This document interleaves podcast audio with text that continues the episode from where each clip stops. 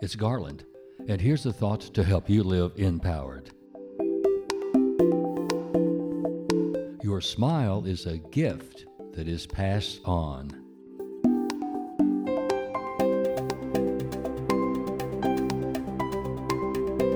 Have you noticed that when you give someone a smile, they usually return that smile, and for a brief moment you make eye contact?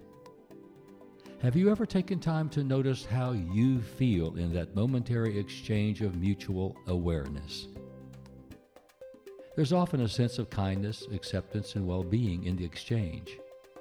Evolution has baked into all animals a fear response for survival in which we run or fight.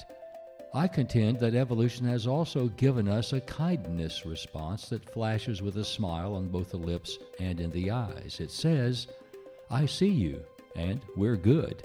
You have nothing to fear from me. We also know in a split second whether that smile is sincere or forced. French neurologist Julien Duchenne de Boulogne was the first to identify the muscles that make crow's feet around the eyes when that smile is sincere and natural. And that expression just simply cannot be faked. You can see the smile in the eyes even when the mouth is covered.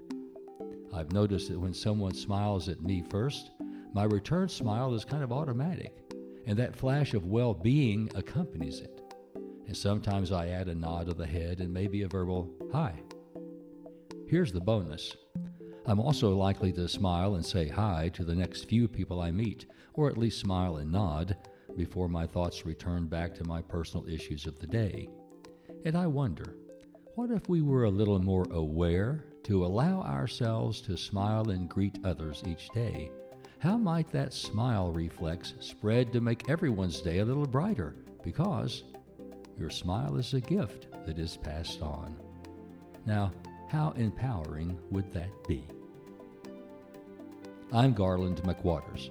Live empowered by unleashing the creative energy of love to make life more wholesome and joyful. Enliven the heart, enlighten the mind, encourage the spirit, and enlarge the expectations of living in yourself and in others. And just smile a little more.